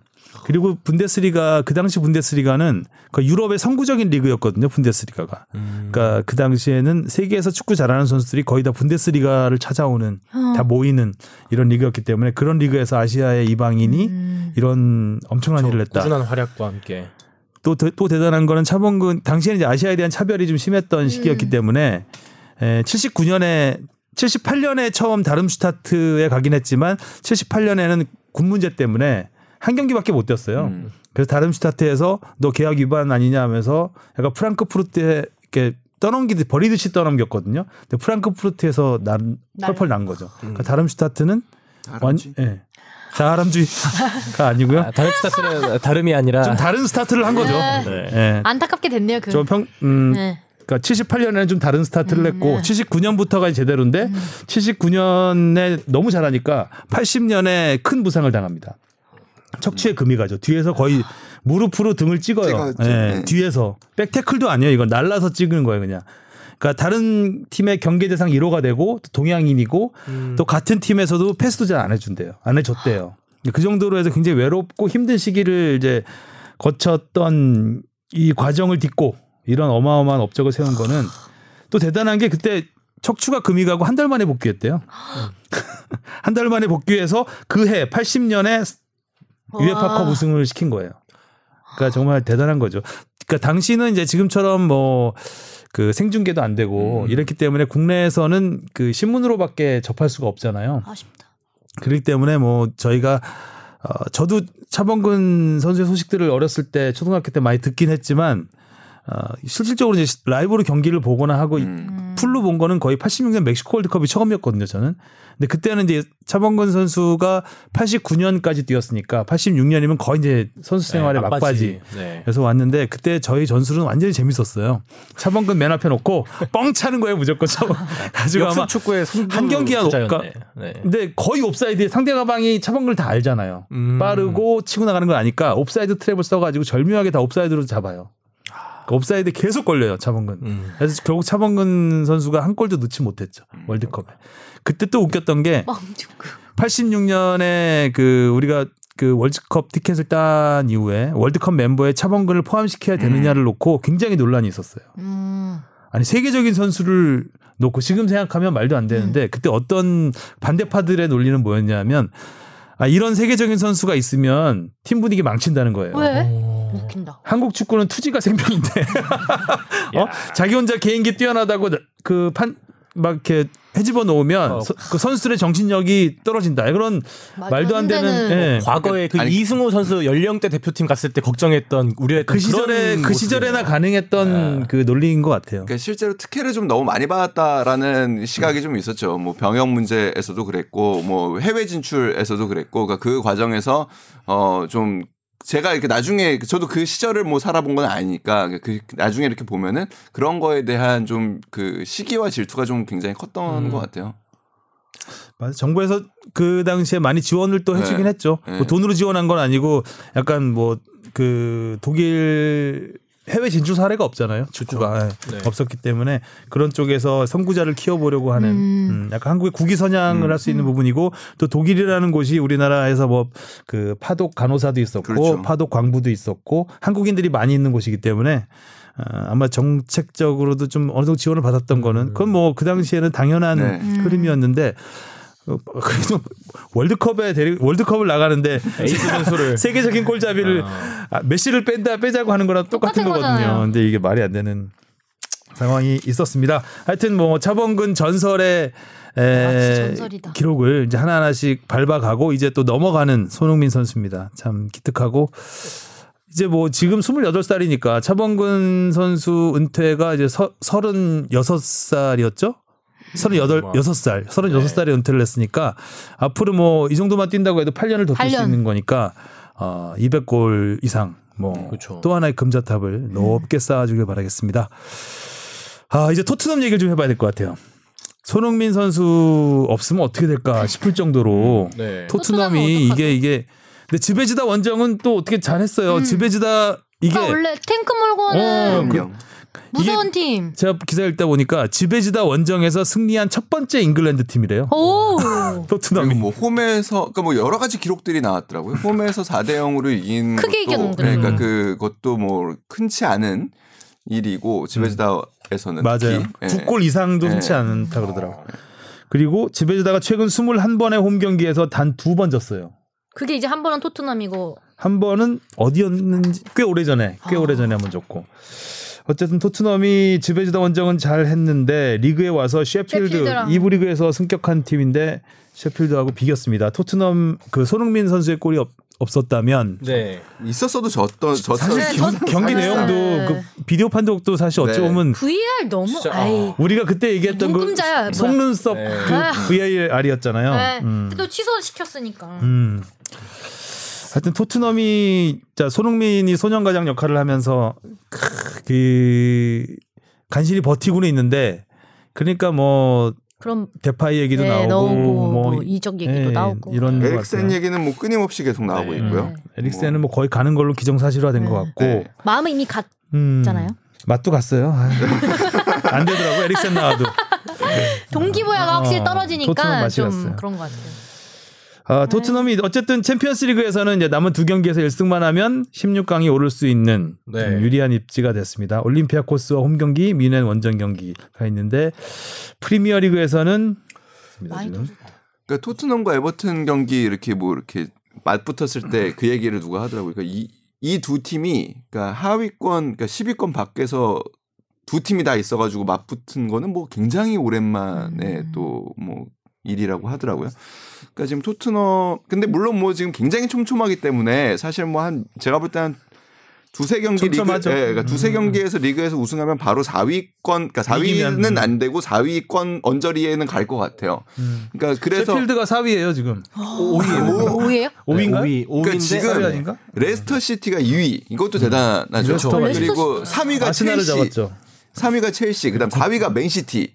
이렇게 되니까 음. 네. 뭐 그리고 아, 맨시티가 4위구나. 예, 예. 그러니까 뭐 굉장히 촘촘한 상황. 그러니까 요 사- 여기까지가 조금 빡빡하고 그 밑에는 진짜 뭐 다 10점대에 쭈죽 있는 음. 상황이에요. 사실 뭐 한 두세 경기 연속으로 이기고 위에서 약간 미끄러지면 네. 금방 그 자리까지는 갈 것 같아요. 그래서 음. 뭐 토트넘을 긍정적으로 보는 그 팬들 혹은 전문가들은 그래도 리그 4위권 정도에서 마칠 거다라고 얘기는 해요. 근데 저는 솔직히 모르겠어요. 솔직히 그 리버풀이라는 팀이 개개인의 능력이 그렇게 뛰어나가지고 지금 잘하고 있다라는 생각은 안 들거든요. 그러니까 지금 이제 뭐 또 현지에서 그 이슈는 이제 맨시티까지 이렇게 크게 이기면서 과연 무패 우승이 가능할 거냐 뭐 이런 얘기 벌써 지금 나오고 있긴 한데 그래서 예전에 아스날이 한번 무패. 우승을 했죠. 근데 당시에는 사실 무승부가 굉장히 많았었던 많았죠. 예. 앙리 시절에 티에리 예, 앙리 예. 시절에 앙신이 시절에 무엇이든 물어보세요. 네, 앙리 시절에 네. 그 아, 리버풀하고 맨시티는 앙필드에서 했잖아요. 요즘에 황희조는 리그 앙에서 앙, 네. 잘그 하고 있는데 잘 잘하고 있죠. 예, 그 그렇게 보면 토트넘이 근데 반전의 계기가 굉장히 중요해 보여요. 음. 그게 제가 보기에는 뭐 겨울 이적 시장이 될 수도 있을 것 같고요. 음. 예. 그러니까 손흥민 선수는 굉장히 솔직히 저는 경기에만 집중하기는 굉장히 어려운 상황이지 않을까라는 생각이 들어요. 그러니까 물론 이런 상황에서 그 선수들한테 물어보면 교과서적으로 얘기를 합니다. 음. 저희는 음. 한 경기 한 경기 결승전이라는 생각으로 손흥민 선수는 요즘에 제일 뭐 많이 얘기하는 표현이 stick together라는 표현을 요즘 제일 열심히 deserve to win하고 예, 예. 우리는 그러니까 이겼을 때 이게만 해피 해피 투겟 3포인트. 진짜 똘똘 하나로 뭉쳐야 된다라는 얘기를 제일 많이 하긴 하는데 어떻게 보면 그만큼 좀 안 뭉치고 있다라는 뜻인 것 같기도 같기도 하고. 하고. 맞습니다. 예. 참 손흥민 선수가 그 하나 더 말씀드리면 뭐 간단한 통계인데 하성룡 기자가 오늘 음. 이 통계 하나 쓰시라고 던져준 아. 거 스리슬쩍. 낼름 받아왔습니다. 그 어, 길, 음, 간단히 요약을 하면 현재 페이스라면 손흥민 선수가 2016, 2017 시즌에 47경기 21골을 넣어서 역대 한 시즌 최다골이거든요. 이게 아, 이때 평균 0.47골이었어요. 음. 경기당. 근데 지금 15경기 8골. 아, 경기당 평균 0.53골입니다. 그러니까 이 페이스로 가면 올 시즌에 이번 시즌에 26골이 가능하다. 아. 라는 아 주 단순한 통계를 하성룡 기자에게 받아서 전해드렸고요. 네. 별 의미 없네요. 네. 손흥민 선수 이야기는 여기까지 하고 네. 17세 이하 월드컵 이야기를 해보겠습니다. 네. 네.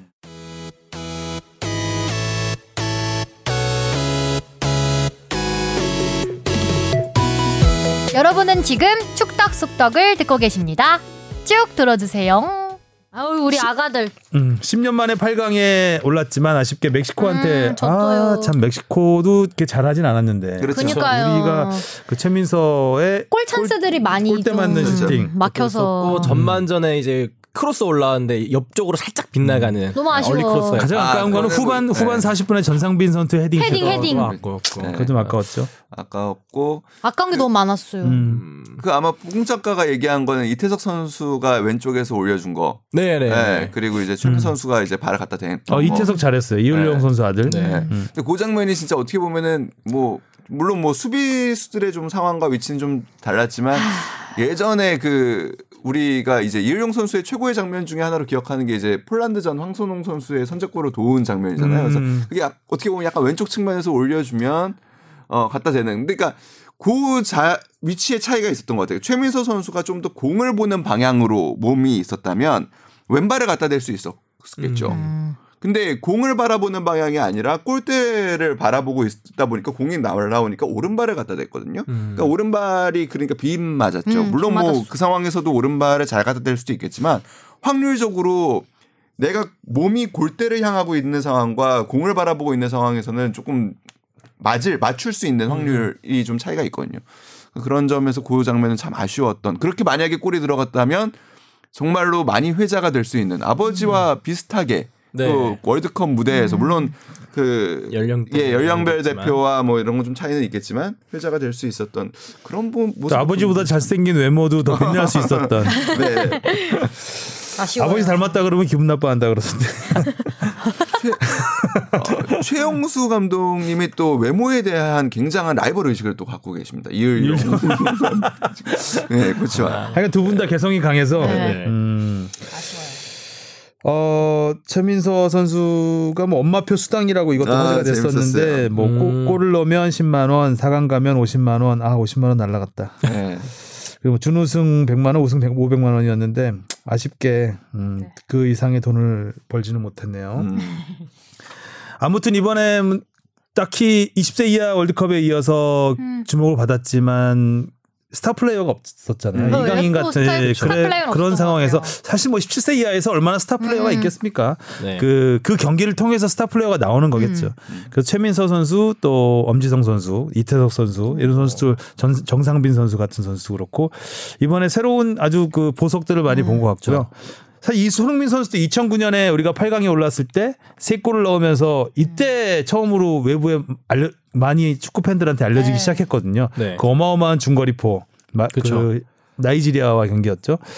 아, 그, 그러니까 이런 대회를 통해 손흥민 선수 가 이제 해외 무대에 나간 것처럼 우리 선수들도 뭐 충분히 기회를 받을 수 있을 거라고 생각을 합니다. 저는 사실 이 대회 보면서 또 되게 많은 그 생각할 거리를 하나 던져준 것 같은데 그 사실 이 연령별 대표팀에서 월드컵이라는 무대에서 토너먼트에서 한 경기를 더 이기는 게 선수들 성장에 사실 굉장히 큰 음. 도움이 됩니다. 음. 그러니까 한 경기를 더 이기면은 한 3, 4일 정도를 더 있잖아요. 그 행복한 기분이 음. 3, 4일을 가요. 그럼 17세 선수들 또 20세 선수들 그, 그 제가 진짜 그 폴란드에서 느꼈던 그런 감정들 그리고 지금도 어제도 제가 그래서 문득 봤는데 경기 끝난 뒤에 그 라커룸 분위기 음. 그러니까 아마 생애 최고의 순간을 그 음. 3일간을 더 느끼는 거거든요. 그러니까 그렇게 보면 한 경기가 그 선수의 평생을 봤을 때 그 굉장히 중요한 그리고 성장에 중요한 역할을 합니다. 그래서 우리 대표팀의 지도자들은 그러니까 이건 잘못됐다라는 표현이 아닙니다. 좀 다른 겁니다. 그러니까 우리 대표팀의 지도자들은 연령별 대표팀을 맡아도 이기는 경험을 가르쳐 주는데 집중을 합니다. 그렇죠. 어떻게 하면 이길 수 있는지. 그래서 음. 우리 이번 대표팀을 보면 굉장히 조직적인 움직임에 많은 노력을 음. 뒀습니다. 그리고 실제로 17세 대표팀에 주문하지 않는 강한 전방 압박과 네. 강한 체력을 요하는 어, 준비를 했어요. 근데 그게 저는 약간은 좀 어, 문화 차이인 것 같아요. 그러니까 제가 이런 부분을 그 유럽 팀들 그리고 유럽의 아카데미 유스 팀들에 이제 취재를 갔을 때 그들은 무엇을 얘기를 했냐면 자기네들도 이제 다 시뮬레이션을 해보고 선수들을 여러 가지 방법으로 연구도 해본다는 거예요 대학하고 그럼 선수들이 언제 가장 즐거운가는 이겼을 때보다 선수들이 골을 넣었을 때 음. 그리고 뭐 드리블을 해서 돌파를 했을 때 네. 공을 더 많이 소유했을 때 음. 라는 거예요. 그래서 실제로 유럽의 많은 지도자들은 교육의 방향이 이기는 것보다는 골을 많이 넣는 것에 맞춰져 음. 있습니다. 그래서 실제로 이번 대표팀 이번 이번 대회에서도 마찬가지로 보면 8강에 오른 팀 중에 우리가 득점이 가장 낮습니다. 음. 어. 네. 우리는 그 그야말로 조직력과 네. 투지, 스피드 이런 걸로 승부를 있죠. 그러니까 이게 뭐가 맞는지는 솔직히 저는 잘 모르겠어요. 그러니까 네. 유럽이 더 맞다. 우리는 더 더 뭐 잘못됐다. 우리도 그렇게 가야 된다라고 생각하진 않아요. 근데 연령별 대표팀에서는 그 유럽 의 생각이 맞는 것 같아요. 네. 왜냐하면 그 조직력이라는 거는 그 팀이 사라지면 없어지는 거거든요. 또 다시 맞춰야 되는 거고 하기 때문에 선수 개개인의 역량을 키워주는데 그 어린 선수들은 초점을 맞춰야 되지 않나라는 게 이제 지금 한국 지도자들도 많이 깨닫고 있는 부분이고 네. 그 부분을 아주 일찌감치 실천하신 분이 손흥민 선수 아버지잖아요. 네, 네, 네. 소- 그러니까 학교 축구부를 굉장히 늦게 들어간 걸로 알고 있어요. 손흥민 선수가. 그렇죠. 아. 네, 어렸을 때 유소년부터 한 게 아니라 개인기 기본기를 충분히 익힌 다음에 뒤늦게 학교를 들어갔죠. 그러니까 학교에 그 다른 그 요즘에는 좀 덜하다고는 하지만 예전에는 패스 안 하고 음. 제끼려고 하면 혼났어요. 그렇죠, 그렇죠, 그렇죠. 그리고 너, 너 혼자 축구하냐고. 그리고 헛다리 짚으면 큰일 어, 나죠. 큰일 나죠. 경기 개인기- 중단. 개, 경기 중단. 개인기 와. 큰일 나요. 와. 네. 그러니까 무조건 조직력이 어렸을 때부터. 음. 근데 아이들이 조직력만 그러니까 조직에만 순응하게 만들어지는 거죠. 음. 그럼 조직을 위해서 패스를 해야 돼. 패스를 하고 얘가 수, 그러니까 수비를 하면 일로 무조건 뛰어가야 돼. 그러니까 자기의 욕심보다는 일단 팀의 조직이 먼저요. 그렇죠. 그거를 이제 지도자들은 주바페처럼 욕심으로 본 거예요. 애들이 아, 하고 싶어 하는 것을. 하고 싶어 근데 그건 욕심이 아니라 당연히 애들이 갖춰야 될 음. 역량인데 그런 애들의 개인적인 역량을 키워줄 생각은 하지 않고 팀 전체의 승부에만 집착을 하는 거죠. 그러다 보니까 그러니까 우리나라는 아무래도 이 학교하고 연관이 돼 있잖아요. 대학을 가, 대학을 결과를 내야 예. 하고. 그리고 우리나라에서는 프로를 가지 못하면 대학을 가서 학, 학- 졸업장을 따야 네. 나중에 사회에 나와서 음, 뭐라도 할수 할수 있다라는 게 있기 때문에 그러니까 개인의 그런 누구 하나를 뭐 띄워주고 이런 걸 못 보는 거죠. 음. 누구 잘하는 애 한 명을.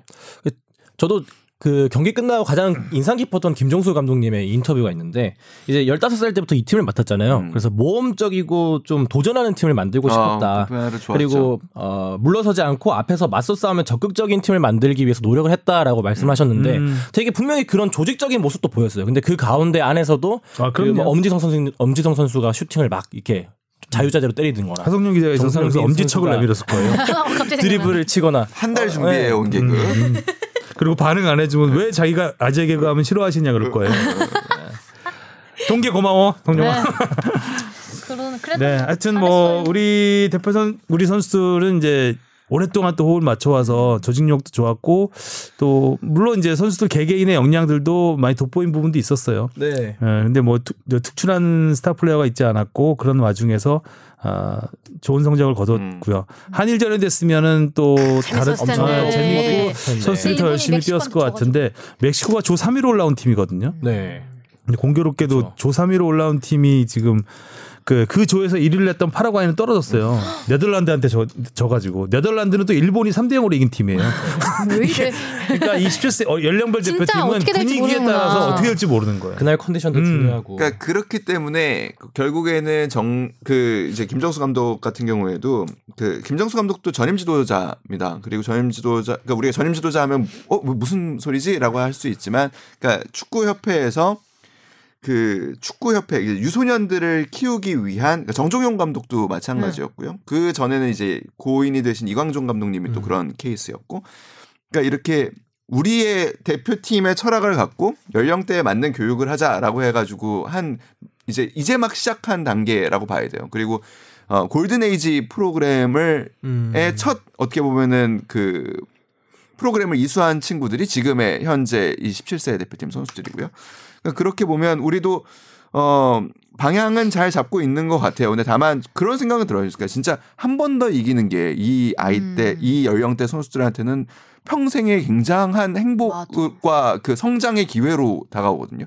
만약에 우리가 그 멕시코를 우리는 충분히 이길만 했다고 생각하는데 그거를 차이를 조금을 넘어서 이기면은 그 기분이 대회 끝까지 가는 겁니다. 음. 왜냐하면 4강을 갖고 지더라도 3, 4위전이 있기 때문에 그러면은 그런 점에서 그 부분이 참 아쉽죠. 음. 네. 끝나고 우는 게 너무 아, 안타깝더라고요. 그러니까요. 애들이 막 진짜 네, 애처럼 애니까. 잘했어요. 그러니까 네. 너무 뒤끝 작렬하지 마시고 어, 질척대네 오늘 굉장히. 예. 아쉬워라. 어, 뭐 미래가 더 밝으니까 뭐 네. 네. 툴툴 털고 다시 일어나야 되겠죠. 자, 7세 이하 대표팀 얘기는 여기까지 하고요. FA컵 결승 음, 네. 얘기 잠깐 해보죠. 수원 삼성이 크게 이겼어요. 크게 결과적으로는 크게 이겼는데 내용상으로는 뭐 대전 이기진- 코레일도 잘했어요. 음. 어찌 됐든 뭐 윈윈? 대전 코레일도 좀 아쉽긴 하지만 어, 그래서 수원 삼성 원정 경기에서 네. 네. 음, 나름 대등하게 경기를 펼쳤고 뭐 결과는 네 골을 내주고 졌지만 아, 만약에 1대 0에서 그 VAR 아. 취소가 하나 있었잖아요. 네. 그게 취소되지 않았다면 솔직히 저는 좀 애매했거든요, 판정이. 예, 조금 애매한 부분이 있었는데 그게 취소되지 않고 1대 1이 됐다면 그리고 그 두 번째 골 내줄 때 심판 발 맞고 튕기면서 네. 그게 이제 역습으로 가면서 골이 됐는데 그때 심판 발에 맞지 않았다면 어, 결과는 어떻게 됐을지 몰랐다고 저는 생각을 합니다. 음, 전체적인 경기를 봤을 때 아무튼 수원이 대단한 거는 이 염기훈 선수 정말 대단하다고 생각하고 음. 어떻게 또 깜짝 스타가 고승범이라는 깜짝 네. 스타가 나와서 음. 음. 이 선수가 이번 그러니까 2년 동안 골이 없는 선수예요. 근데 어떻게 딱 이때 이렇게 두 골씩. 그러니까 그것도 뭐 그냥 뭐. 얻어걸린 것도 아니에요. 네. 네. 잘 때렸죠 정말. 음. 예. 염기훈 선수는 최고령 득점왕이 됐고 세, 네. 세 번째 우승이에요. 염기훈 선수는 개인적으로 음. 수원 삼성이 통산 다섯 번 우승을 했는데 그 가운데 염기훈 선수가 세 번을 우승으로 이끌었습니다. 어, 아무튼 수원 삼성이 챔피언스 리그에 가게 되면서 어, K리그에서는 이제 3위까지, 3위까지. 네. 예, 챔피언스리그 티켓이 주어지고 현재 4위를 달리고 있는 대구의 안드레 감독이 왜인지 모르지만 이 결승전을 보러 왔더라고요. 아마 기분을 불어넣기. 네. 대전 코레일을 응원하지 않았을까? 또 그때 내가 직관하러 가면은 내가 응원한 팀이 이기더라. 내가 승리의 요정이다. 이러면서 이제 가셨겠죠. 난 주바페다. 주바페 시대는 가고 내가 승리 여정이다. 뭐 안드레 이런 거. 했는데 그걸 끝났어 이제 네. 끝났어. 사, 3위 해야 돼. 아무튼 수원은 행복하게 일단 시즌을 마감하게 됐습니다. 많은 그러게요. 우여곡절이 있었는데 음. 아 정말 이임생 감독도 마음고생 마음고생 네. 그렇게 활짝 웃는 모습을 진짜 오랜만에 어, 맞아, 봤고 맞아. 또 고승범 선수 골 넣고 세레모니 할 때는 진짜 과거에 박지성 히딩크 감독 보는 것처럼 그 얘기 많이 나와. 맞아요. 꽉 껴안는 게. 이임생 감독 뒤로 넘어갈 뻔했잖아요. 하도 세게 안아가지고. 예, 평소에 눈망울이 좀 슬프셨는데 스트레스 많이 받으셨을 그렇죠. 것 같아가지고 좀. 그러니까 뭐 사실은 이번 대회가 대진이 진짜 역대급 대진이긴 했잖아요. 그러니까 좋은- 뭐 4부 리그 팀도 네. 올라오고 4강에 그다음에 뭐 3부 리그 격인 내셔널리그 팀도 뭐 결승까지 가고 뭐 이런 가운데서 사실 어떻게 보면은 올 시즌 K리그에서 굉장히 어려움을 겪고 있는 또 수원이 그또 우승을 했는데 조금은 아쉬운 점은 그러니까 이렇게 우승을 해서 내년에 시즌에 챔피언스 리그를 가게 됐는데도 불구하고 그 팀의 어떤 그 미래나 철학이나 지원은 그다지 이렇게 뭐 희망적이지 않다라는 게 좀 답답해요. 바뀐 기미가 보이지 않죠. 네. 음. 그 수원 삼성 블루윙즈라는 팀은 그, 그 회, 왕 회장님이 왕 회장 거기도 왕 회장이라는 표현을 쓰나? 아무튼 이건희 회, 그 회장이 world class 팀을 만들겠다라고 창단한 팀이거든요. 그래서 독일의 분데스리가에 대한 벤치마킹도 굉장히 많이 하고 여러 가지를 이제 우리도 그러니까 축구에서도 세계적인 클럽을 만들겠다라고 만들었는데 현재는 지금 요런 처 그런 판단을 보면 world class하고는 너무 멀어져서 음. 굉장히 좀 보기가 좀 별로 그렇게 썩 좋지는 않습니다, 사실. 그렇죠. 아, 어떤 수원 삼성도 좀 반전의 계기가 됐으면 좋겠습니다. 근데 사실 크게 뭐 좋아 그 주변 인프라가 좋아진 음. 기미는 잘 보이지는 않는 것 같아요. 저는 매각도 방법이라 생각해 요 솔직히 음. 이런 상황이라면. 그러니까 지금 내년 예산이 어느 정도 책정이 됐는데 올 시즌과 차이가 없거나 오히려 더 적은 수준이라고 해요. 그러니까 한마디로 구단에서 게- 구단에서는 그러니까 구단에서 계속 벌어서 쓰라는 거예요. 그래서 지금 뭐 저도 개인적으로 굉장히 갖고 싶은 아이템이긴 한데 그 수원 삼성이 아니 그 수원 그 지주 사시려고요? 아이템인데 자기한테 매각하라고 그 구단주 내년이 25주년이에요. 음. 그래가지고 그 시즌권을 사면 신발을 선물로 줍니다. 퓨마 신발을. 근데 와. 25주년 한정판 신발이에요. 그래서 음. 신발을 사기 위해 시즌권을 산다라는 지금 팬들도 있을 정도로. 음. 오. 그러니까 뭐 근데 그러니까 그런 여러 왠지 신고 오실 것 같은데. 예, 어, 아 근데 좀 그 시즌권을 사기가 그만 좀. 질투대라. 여튼 간에 그러니까 구단에서 자생을 하는 것도 물론 좋지만 좀 적절한 지원도 있어야 되는데. 너무 자생만 바라네. 그럼요. 그 뭔가 성장하기 위해서는 자극제가 있어야 되잖아요. 그 자극제가 뭐겠어요? 스포츠에서 이런 지원이겠죠. 음. 자 K리그 2 시즌 최종전이 극적으로 마감됐습니다. 아, 네. 5위였던 부천이 수원 FC를 꺾고 극적으로 4위로 올라서면서 이정찬의 부천. 준 플레이오프 진출. 아 정체가 뭐야 수원에 푸마 갖고 싶다며 또 부천이 왜 나옵니까? 거기는 이정찬이 있더라고요. 아 이정찬 선수가 아, 맞아. 아, 되게 관심 많다니까요, 어, 그 선수가. 아 미안합니다. 이정찬 선수 죄송합니다. 하도 질척대서. 네, 4위였던 안산은 전남에게 패하면서 5위로 밀렸습니다. 아쉽게 아, 준 플레이오프 진출 티켓을 부천에게 넘겨주고 말았죠. 이렇게 해서 광주, 부산, 안양, 부천 순서로 순위가 최종 정해졌습니다. 그렇죠. 어, 이 뭐 준 플레이오프 방식 말씀드리면 그러니까 3위 안양과 4위 부천이 준 플레이오프 단판 승부를 펼치고요. 여기서 이긴 팀. 예, 11월 23일입니다. 이게 안양 홈, 3위인 안양 홈- 안양 홈으로 열리고 90분 무승부로 끝나면 안양이 승리하죠. 왜요? 안양한테 우- 어드밴티지를 주는 겁니다. 3위 팀이라서. 승부차기를 안 가는 안. 가고 90분 안에 왜냐하면 경기를 많이 해야 되기 때문에 연장을 갈 수가 가지 어, 않기로. 어, 어, 다 아는 줄 알았는데 아니 저 이거 어. 몰랐어요. 그리고 이 경기 준 플레이오프 승자는 이제 2위인 부산 부산이랑. 원정 경기를 펼치게 되죠. 네. 이것도 플레이오프 단판 승부 네. 11월 31일 구독, 부산 구독 운동장에서 열리는데 이것도 역시 90분 무승부 시 상위 팀인 부산이 부산한테. 이기게 됩니다. 네. 이렇게 되면 이제 부산이 K리그 1 11위 11위 팀이랑. 팀과 승강 플레이오프를 치르게 되죠. 이거는 home and away로 치렀죠. 네, 한 번씩 한 번씩 네. 하죠. 맞아요. 그러니까 만약에 4위 되려나? 네, 4위인 11위가? 부천이 올라오려면 정말 완- 거의 뭐 숨 할딱할딱거리면서 네. 경기를 해야 되는 상황이 될 것 같은데 힘들죠. 에, 아무튼 뭐 일단 올라갈 수 있는 기회를 음. 얻었다는 것만으로도 시즌을 잘 마친 걸로 생각하면 될것 아, 같습니다. 11위가 이정찬 파이팅. 유정찬 화이팅! 팀그 김형열 감독 잘 계신가도 모르겠어요. 안양의 김형열 감독이잖아 무게 중심. 음. 무게 중심. 어 안양의 김형열 감독이구나. 진짜. 안양도 잘하는데 보라색, 음. 유니폼 이쁘죠? 네, 이뻐요. 네, 전 유니폼 이쁘다 생각. 보라색. 찐. 자, 해외 축구 얘기 좀 해보겠습니다. 시간이 많이 지나긴 했는데, 음, 프리미어리그 리버풀과 맨시티 3대 1로 리버풀의 승리가 되면서 12경기 무패 행진, 네. 아, 거의 독주 채비를 이제 갖추게 됐습니다. 맨시티하고 승점 차는 9점, 9점. 그리고 2위와는 8점이 나면서 어, 어느 정도 이제 안정적인 궤도에 접어들었다 이렇게 볼 수 있는데 여기서 이제 문제는 두 번의 핸드볼 상황에 대한 비디오 판독이 네. 없었다 이런 거에 대해서 이제 굉장히 논란이 있었어요. 근데 펩 감독의 진짜 reaction이 상당했죠. 예. 뭐 thank you so much 하면서 심판이랑 악수하고. 아 twice가 저는 더 사실 더 인상적인. 트와이스 손가락 두 개 하고 두 하니까 번째. BBC 해설자가 트와이스면 K-pop K-팝의 걸그룹. 아이돌 그룹이냐고 얘기를 아직 아직 아, 해. 하더라고. 근데 트와이스라. 세계적이야, 네, 세계적이야. 그러니까요. 그리고 또 그 댓글 읽어보니까 그 thank you so much 할 때 그 심판이 세 명 있었잖아요. 그맨 왼쪽이 thank you, 음. so much, Mr. thank you, Mr. so Mr.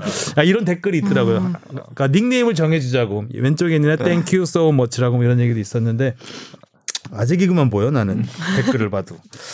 어, 어찌됐든 어 사실 첫 번째 반칙 그 베르나르도 실바 맞고 네. 네.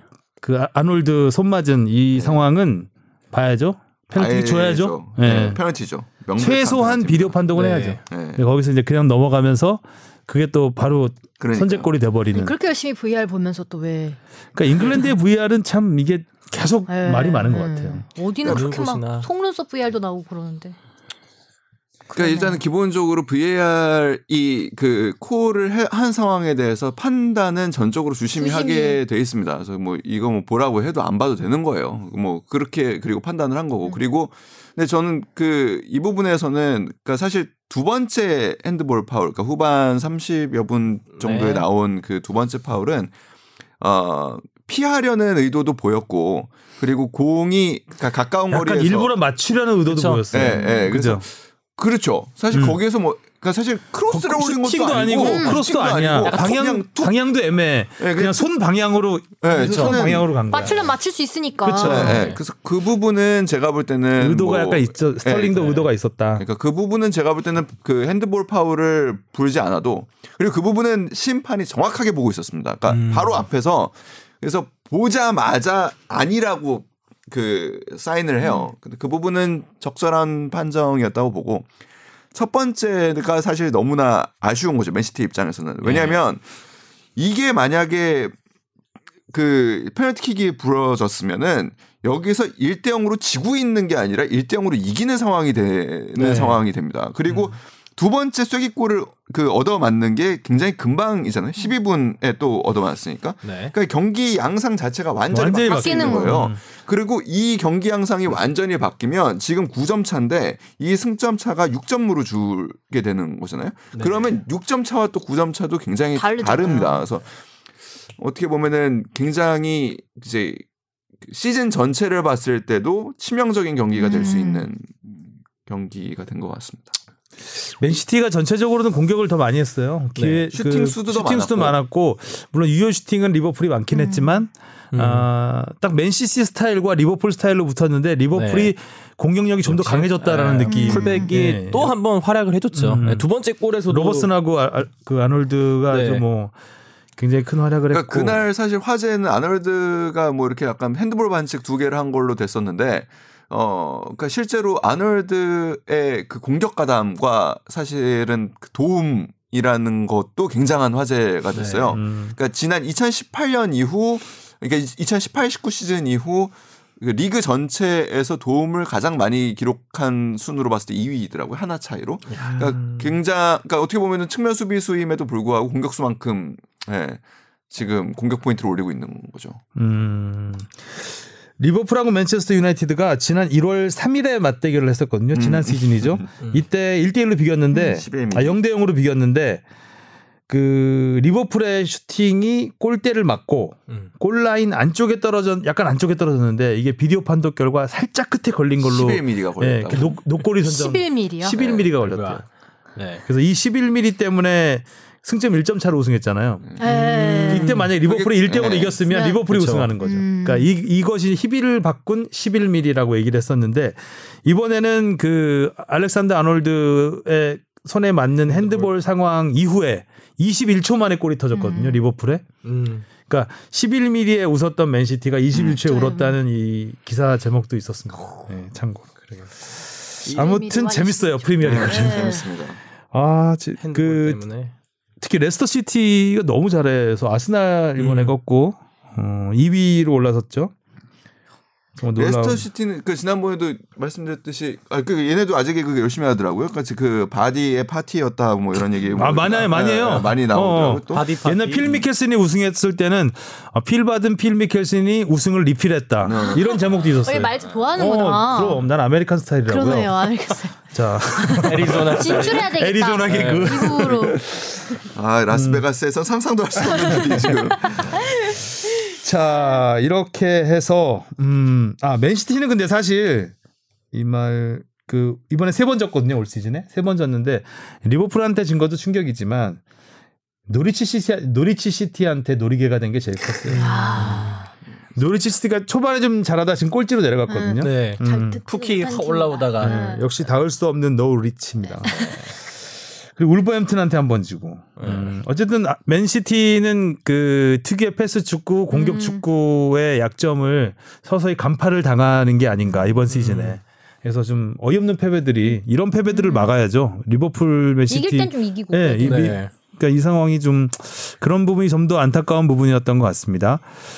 그리고 우리 호날두의 굴욕 얘기 잠깐 해볼까요? 날강두가 네. 최근 두 경기 연속 약속 있어요. 아니요? 아니요, 아니요. 어, 간절하게 음, 쳐다보셔가지고. 굴욕이 뭔지 지금 잔뜩. 아 호날두. 네. 호날두가 최근 두 경기 연속해서 그 교체가 됐어요. 경기 도 중에. 디발라와 예, 디발라와 교체가 됐는데 또 지난 경기에서는 디발라가 결승골을 넣어서 음. 호날두가 없어도 된다 유벤투스는. 음.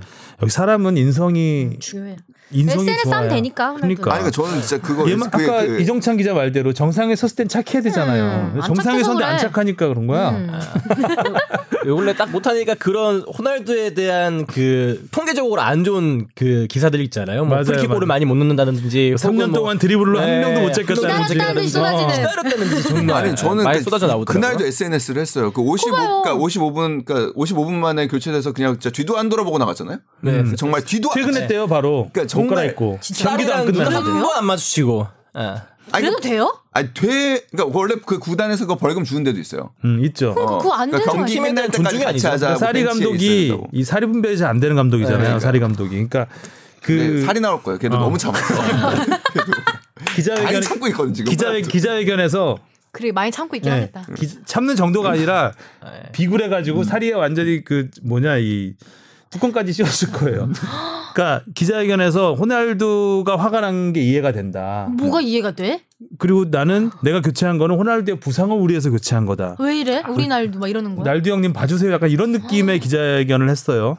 감독 형 아까는 제가 좀 죄송했어요 뭐 이런 건데. 그러니까. 근데 저는 그날도 너무 그 SNS 했죠. SNS를 했어요. 근데 SNS 그날 중독이야. 내용이 뭐냐면 아 지 사진을 올려놓고 아, 지 사진 너무 지사, 지라고 괜찮아요, 했나? 괜찮아요. 자기 사진 자기가 돌파하는 사진 이런 거 올려놓고 이거 아, 제가 나 번역 돌파한 적 있다. 네, 그리고 번역기 돌려봤어요.